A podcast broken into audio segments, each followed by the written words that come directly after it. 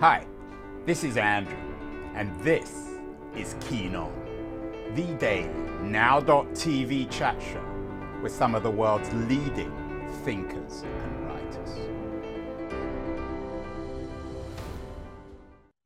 Hello, everybody. It is January the 5th, 2023. It's lunchtime on the Pacific coast of the United States. And of course, there's only one story, at least domestically, today. That is at uh, noon Pacific on the 5th. Uh, uh, Kevin McCarthy has lost his seventh vote for the House Speaker. The entire press, from left to right to center, from the Wall Street Journal to the New York Times to the Financial Times, they all agree. Politico, another good political publication, um, uh, writes about Kevin McCarthy uh, still trying, but his most ardent detractors apparently are still dug in. I guess there's two ways of thinking about this. Otherwise, uh, on the one hand, it's a coherent, almost Leninist ploy to seize power from the right wing of the Republican Party. And on the other hand, it represents a descent into kind of madness, a, a, a schismatic party. Uh, Jared Yates Sexton, who is my guest today, um, tweeted earlier today, or actually yesterday, anyone actually paying attention to right wing ideology and developing factions saw this GOP schism coming a mile away.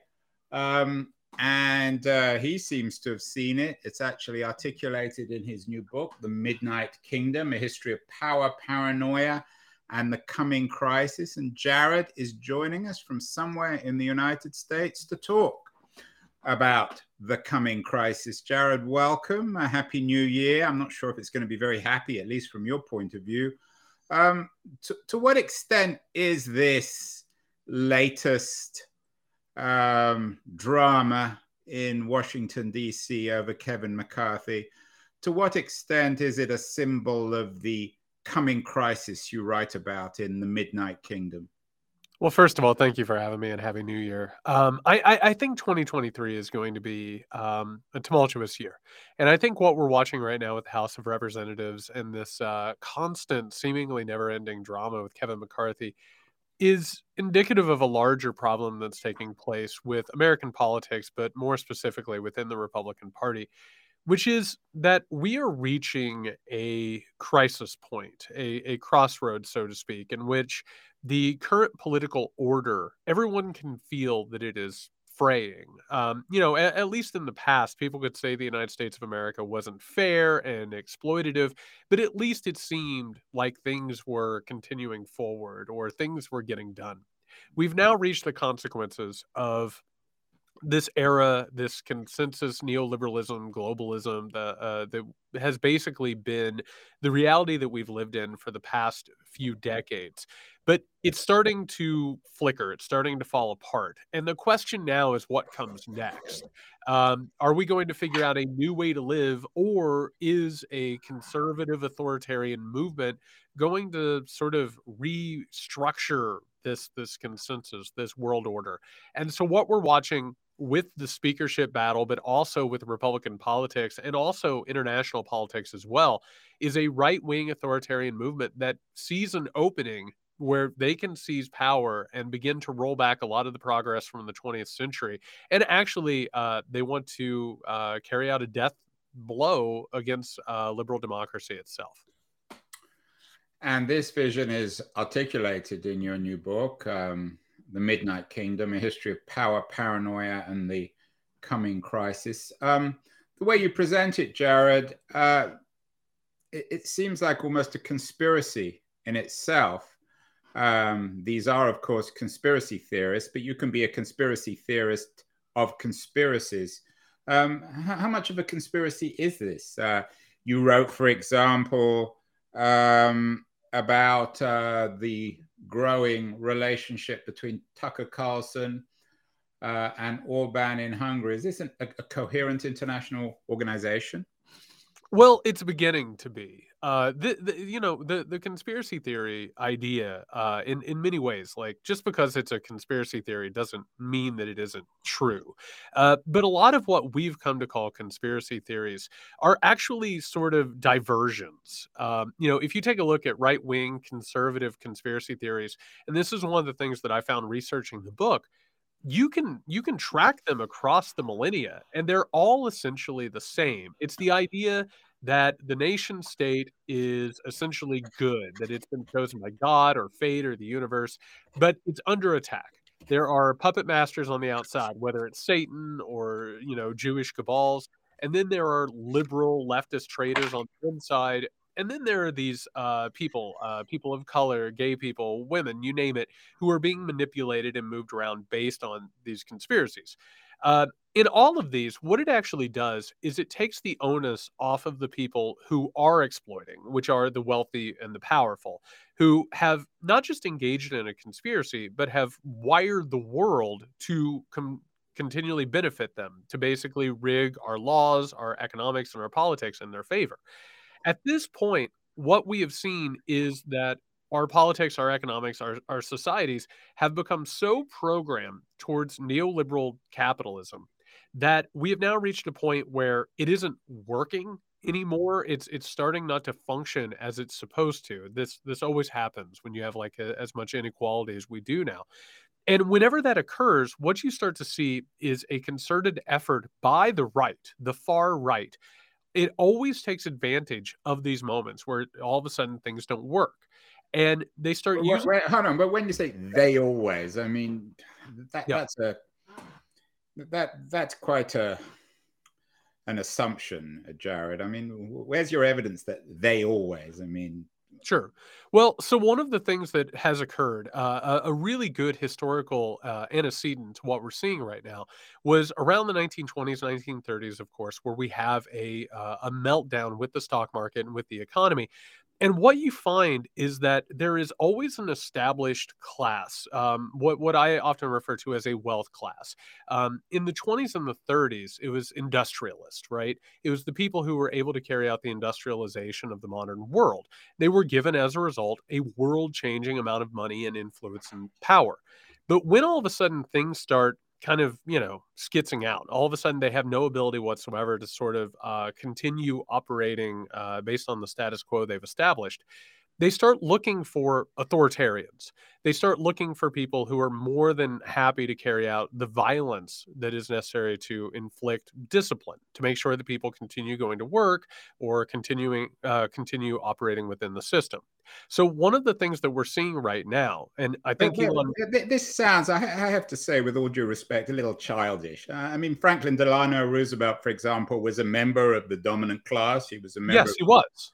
Remember, and, and, and, and, and even today, I mean, you wrote about. I mean, many of the many of the most pronounced and articulate critics of Republicans, of Trump, and of right wing radicalism of one kind or another uh, are wealthy people on the coasts in New York and California. So this rather simplistic way of thinking about history, I, I, don't find it very. I have to admit, I don't find it very convincing. Well, that that's fine that you don't, but I also want to point out that FDR was opposed by a group of corporatists who attempted to take over the government with the business plot. And on top of that, hold on, what, what business plot? The business plot was a, a, a, planned coup that was almost carried out during the 1930s. We also saw the growth of things like the Liberty League, the American First Union, of course, with Charles Lindbergh.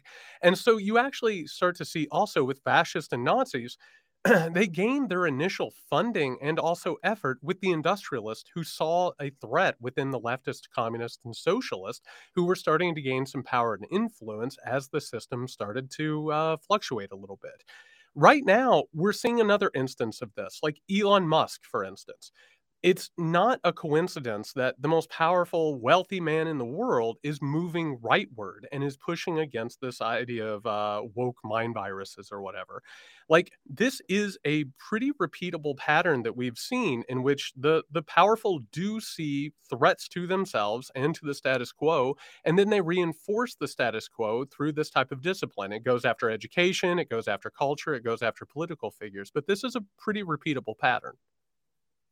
Yeah, I, I have to admit I, am not convinced. You you you're right about the Republicans. Um, you you you you, t- you tweeted just a reminder that the Republican Party is composed of miserable people who project their own misery on others while chasing wealth, power, and status that won't make them happy.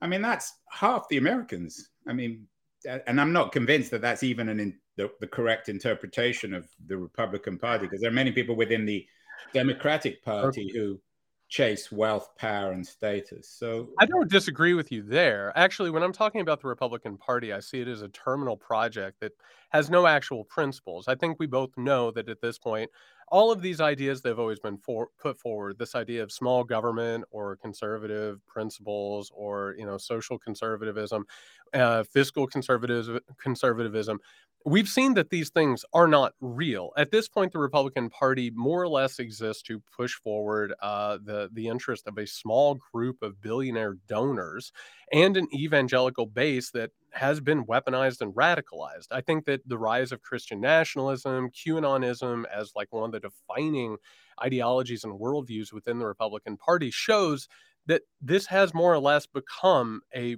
radicalized uh, authoritarian movement. But I don't disagree with you about the Democratic Party. I actually see the Democratic Party as playing a massive role in in the modern status quo that we live in and they've been reduced to becoming guardians of the status quo representatives of a professional managerial class that isn't particularly interested in changing anything either so let's come back, uh, Jared, to your book, The Midnight Kingdom A History of Power, Paranoia, and the Coming Crisis. It's a historical analysis. As I said, um, I'm not entirely convinced, but it's, it's a very interesting thesis. What, what's your argument? Um, and, and, what are the, the key historical moments? I, I know you begin uh, from the Roman times. I mean, you can't cover everything, of course, but where's your evidence for uh, this uh, this the coming crisis you talk about appearing and reappearing throughout history, apart from the 1930s, which often gets referred to.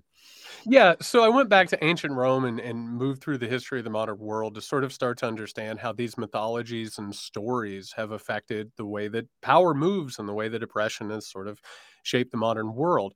Um, you know, I, I basically started from the fusion of Christianity and state power, in which you know Christianity and religions are are used in order to create the idea of positive persecution, the idea that some people deserve to persecute others because they have right or fate on their side. And what I found was this movement back and forth between uh, religious mythologies, white supremacist lies, and these conspiracy theories that we're talking about, um, more or less was able uh, to create a situation in which the powerful could oppress uh, everyone else and create these stories that kept people sort of within the realities to their own tailored making. Um, this included Christianity, it included utopic thinking, it included the rise of capitalism, which just kind of laundered slavery, plus also colonialism. And, and now to this new era where the old ideas and the old mythologies are sort of breaking down. And what I found looking at that is that every time that those mythologies start to lose their power or start to lose sort of their uh, operating gravity, there is an opening for a new mythology to take over or a new idea to sort of spring you into a new order. And I believe that we're reaching the point where we have to decide what that new mythology or what that new operating order is. What tradition uh, do you feel yourself part of? You know, listening to you, it sounds to me, I don't mean this as a criticism because uh, I don't think it is one, but it, it sounds like you're coming from within a, a Marxist tradition of a, of a critique of, of capitalism. Who has most impacted you in terms of your reading of making sense of the world of the last thousand or two thousand years that you write about in the Midnight Kingdom? You know, I think Marx has a lot of good criticisms of capitalism. I I don't consider myself a Marxist because I actually I I, I think that Marx's um, Marx's recommendations about how how a, a, an alternative should take place. I, I, I don't think that we are in a place where that can happen anymore. I think class consciousness has more or less been destroyed. I come from a very very poor working class family. Uh, many of them don't consider themselves working class. Uh, you know, the American economy and, and consumerist society says you are part of something else. You're supposed to go in debt, even though you don't, you know, have any of this money. You're supposed to live like a middle class person, even though you're working class. If you're middle class, you see yourself as either upper class or a working class person. I, I don't think that the class consciousness, the way that, that Marx set it out, is necessarily there or capable of sort of uh, birthing itself into to life, so to speak. Um, I, I, do look at material conditions. I, I, think that it's important to take a look at how these inequalities have shaped history. Um, but in terms of my own personal viewpoint, I mean, Howard Zinn was uh, incredibly useful for me. Uh, you know, a people's history mm-hmm. is one of mm-hmm. the things that opened up my eyes. Chomsky is another one that comes to mind, as well as someone like Bell Hooks. You're also one of the presenters of the Muckrake podcast. Do you consider yourself part of that? And, and you know, your reference to, to Zinn, of course, I think answers that. Do you do you think of yourself in that tradition of muckrakery and of American populism, Williams Jennings Bryan, and much else before and after the First World War? I think right now is a period of time where we have to start actually taking a look in the mirror and and thinking about who we are, what we value, and what is real. Um, I've spent the last six years, particularly uh, since I sort of fell into the deep end of the pool of political analysis. I've spent the last six years. What do you mean um, fell into the? That sounds rather painful, uh, Joe. it kind of was. You know how to swim, or have you learned well, when you got pushed in? Well, uh, about six years ago, uh, I started uh, sneaking into Donald Trump rallies and reporting from them and saying, you know, I'm, I'm, I'm seeing something really ugly and really dangerous starting to grow. Um, that's one of the reasons why we're even having this conversation in the first place. That's that's why I, I, I discovered a platform in the first place. So I've I've had to spend the last few years sort of starting to understand how we've arrived at this moment, what's going on. And while I've done it, I have seen a lot of people peddle false hope, uh, particularly the messianic ideas of politicians.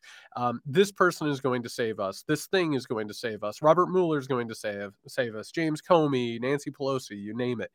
And I, I unfortunately, I don't see that happening because the current circumstances that we're under prevent political leaders, media members, a lot of people who should be the ones leading this charge against this threat um, it, it it keeps them from being able to you know see exactly what's going on. Yeah, I mean, when you say in the schism in the party, you you your tweet said it's probably a good time to uh, to start asking whether people pay dump trunks worth of cash to cover politics don't see this stuff. Are there particular journalists you think who are responsible? I often think of Tom Friedman, although he's no longer perhaps as influential as he used to be. Are there particular networks, newspapers, individuals who you think are responsible for ignoring or avoiding this painful subject? Well, I think one of the most dangerous things that's happened in recent years is, uh, and Donald Trump, of course, did this by saying, you know, the leftist media, the leftist New York Times, the leftist Washington. Well, he wasn't Post. the first or the last person to to speak in that language, though, was it? No, but I think that's what really popularized this idea in a lot of people's minds. Uh, but you know, the New York Times, the Washington Post, CNN, MSNBC, these are not leftist institutions. These are corporatist institutions that are pushing forward a corporatist idea, a corporatist perspective. Right? Whenever they're doing this, it's from a corporatist liberal uh, perspective. Uh, hold on, though. I, I, I, I, keep on calling you out. I mean, or ch- challenging you, Jared. Um, but corporatist and liberal, are you using those interchangeably? Are they the same thing in your mind? Yeah, absolutely. When you go back to the liberal tradition, it's based on the idea of property and wealth being the defining factors of a society. I mean, the New York Times, whenever they're reporting on labor, they're reporting largely from the perspective of the employers as opposed to the, the people who are being exploited. So I, I think part of what has happened is a fundamental misunderstanding of politics in the United States. I don't think that we have an understanding of like what these terms mean liberal, conservative, socialist, any of it. I, neoliberalism, for instance, is the defining characteristic of the modern era. And most people don't even understand what it is. And I think a lot of no, people. I hope a lot of our viewers and listeners do. We've had a number of shows, including uh, with Gary Gerstle, who's written a magnificent book oh, yeah. about the, the rise and fall of neoliberalism. So That's a great book. I, I need to check out that interview.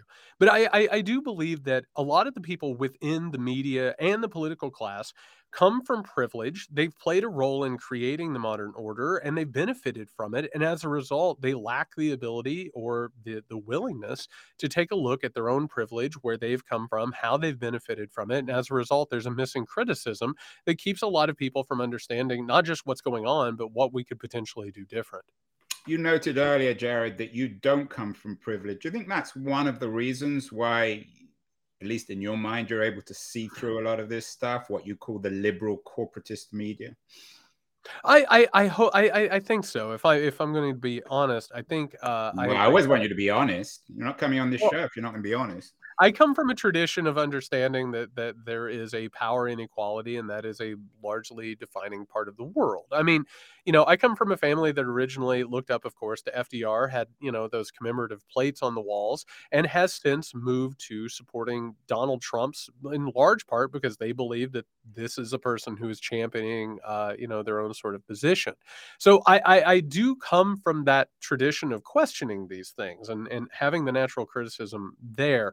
But I also feel like I I have an understanding more of middle America and a lot of what's happening in in a, in a way that a lot of our media and I'm sure you remember this they were very desperate to go after JD Vance and Hillbilly Elegy as some sort of explanation of how 2016 happened. And and there is a real fundamental misunderstanding of how a lot of these policies and how a lot of this politics has has affected people. And and and I do uh I do feel like I come from a, a group of people that that feel largely forgotten and or looked over. We've done a number of shows, Jared, about American populism with Michael Lind, for example, uh, Thomas Frank, who, who, who, take a perhaps a counterintuitive view of, of American populism, suggesting that the liberal elites that you described, the, the coastal elites, are much too critical of, of, of populism. What's your take? You you've positioned yourself as somebody within that tradition. You grew up within it. You've become a critic of it. What what do uh, the liberal elites on the two coasts, the New York Times, Wall Street Journal elites, what do they miss about American populism? Well, I think on one hand, the the modern era is defined by technocratic control. It's the idea that you know specialists should uh, sort of be beyond the the democratic consequences. Uh, we we have a lot of bureaucrats who you know aren't necessarily voted on or known or, or any of that, and it's better if people are just kept at a distance. Um, a lot of neoliberalism is based, and and you know you go back to the old documents and the reports and and and and all of these theories. It is the idea that society is way too complicated complicated to be trusted to a bunch of people who don't understand it or couldn't understand it. And I think there's a lot of looking down on people. I, Are I, you I, going back to then really the the great debate, the beginning of this country's history, of the beginning of the republic between the federalists and the anti-federalists? Are you suggesting that the system of government perhaps is flawed? Uh, would you, would, oh, if, yeah. if, if you were around during that debate, I assume you would have been very much in the anti-federalist camp. Oh, absolutely. I mean, you take a look at Madison's notes, and I think they are damning indictments of the way this country was founded. I mean, simply to take a look at, at how the people at the so called Constitutional Convention are talking about the people that they're representing, and even the way that the government was created. It was created to be a minoritarian functioning system and and wasn't even supposed to have multiple parties it was supposed to be looked over by a bunch of federalists who were in well they thought they were going to be in a constant consensus of, of how the country should move forward and what it should do that consensus of course uh, blew up by i believe the fourth election of, of the entire cycle uh, but yeah, I, I, I think it is fundamentally flawed, and I think we're watching the consequences of a flawed system that was created to help an elite. Yeah. Lind and Frank and others, and I'm guessing you're in their camp, believe that maybe populism missed its great opportunity just before or after the First World War, uh, particularly in the context of race and this hijacking of the white working class by racists um, who who played the paranoia about African Americans. do you agree with that? If we could rewrite the past, rewind the past, were there moments in the early part of the 20th century where the populism that you embrace, the hostility to elites, technocrats, the wealthy, the influential, perhaps the educated. That could have been undone, and America could have been realized as a, a little city on the hill, perhaps the real city on the hill. I, I, you know, you go back into that era and you actually take a look at uh, the constant warfare on on on labor unions. Um, you know, a lot of people know obviously about the Red Scare with McCarthyism, but the original wave of of, of Red Scare was carried out post World War One, of course, when uh, the Soviet Union was first coming into in, into vision, and and you you see this concentrated effort to not only use that paranoia to go after labor unions, but also to go after African Americans and destroy any beginning of a basis of, of wealth or power or, or anything even approaching Um, I think that that was a missed opportunity. And I think a lot of people um, and a lot of organizations, uh, including some of the most dominant labor unions, saw an opportunity after the First World War to sort of cash into a larger game and you saw a lot of their leaders, you saw a, a lot of the energy then sort of bought out in order to live in a, a capitalist consumerist supposed paradise. And I think what we have seen in the past few decades is the erosion of a promise that was never honest to begin with and was based on white supremacy and uh, oppression. Yeah. The ironic thing, Jared, about your message and your position is that on the one hand, and you acknowledged this before, you don't want me to tell the world where you are because you've got lots of enemies and the radical right has been hunting you down, which is quite understandable and disgraceful, of course. Uh, and yet, you don't seem to, to hate the white working class. If anything, you position yourself within it. You want to, if you like, save that white working class. Is that fair? I, I think the working class in general. I mean, I, I think that this is a larger movement that needs to recognize well, poor people. Uh, you know, working class is maybe a, a Marxist term. Poor people, the underclass, the people who struggle to pay their debts, who don't have jobs, who are part time, who are part of the precariat. That's that's mm-hmm. your constituency. Those are the people who you most care about. And on the other hand, oddly enough, they're the people who hate you. They're the people who who threaten you and your family. It, it, there's something odd about that, isn't it? Well, I, I first of all, I, I would go ahead and say that I don't care more about them. I actually think that uh, this system that we're talking about is oppressive to everybody. I, I think there are a lot of people who have privilege and obviously gain a lot of power and profit, but it's also hurting them as well. I mean, the side effects of something that is this unnatural and this oppressive, I think it's shown in all people. I, I think even, even Republicans, I, guess, because they're yeah they're miserable. Yeah, no, I, I, I think that that's true. I think one of the things that we've been told, particularly in so-called Western civilization, is that if we just have enough money and we just get the things that we want, then all of a sudden something will be better about us. It's this idea that we're wicked or broken and we can replace it with supplements and, and, and products. I mean, even the wealthiest people in the world right now are showing that they're absolutely miserable. This this doesn't work. It's not a functioning society but yes, I, I, I do think that it is a strange and complicated thing that a lot of the people that I'm trying to work with and trying to communicate with have also been radicalized, and you know some of their worst instincts and and, and so talk them... to them. I hope some of them, Jared, are watching. I'm not sure they'll like an elitist like myself, but tell them why they should be listening to you, why they shouldn't see you as a threat, why you're actually a friend.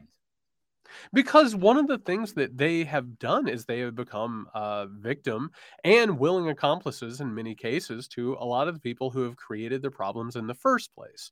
I mean, Donald Trump was a charlatan, and everybody around him has been a charlatan. These are people who they recognized an opportunity to create some sort of a faux populist movement that was then completely uh, taken over by things like uh, the Heritage Foundation you know, Donald Trump wasn't interested in actually governing. All he did was he got a list of people that he was supposed to put in uh, positions of power, and then they would intentionally destroy the positions that they were in. They were uh, antithetical to, you know, their cabinet positions and, and their places of power if you take a look at this, again, this is a constant cycle of faux populist movements that take this anger or this dissatisfaction or this feeling of powerlessness and then use it against the people. And and if you actually take a look at it, I mean, you know, everything from the pandemic to worsening conditions, you you have to understand that that this is something that can be counteracted and is in everybody's best interest.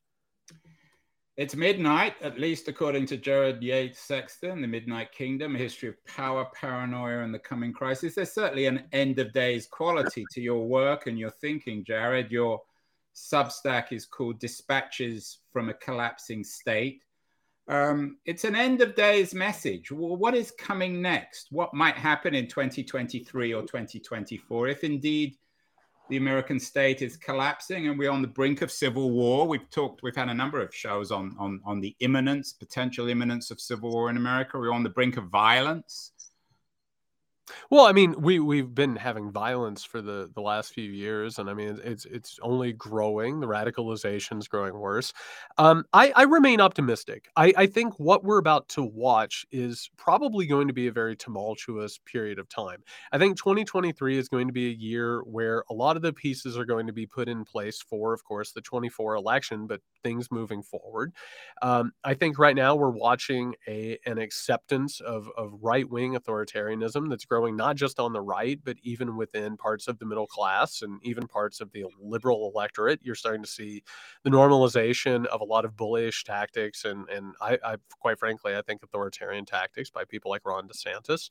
Um, but I also think you're seeing movements, uh, you know, on, at the grassroots level. You're seeing people who have no particular education in unionizing or or labor unionizing who are starting to attack some of the biggest corporations in the world including you know Starbucks, Amazon, Apple and they're winning.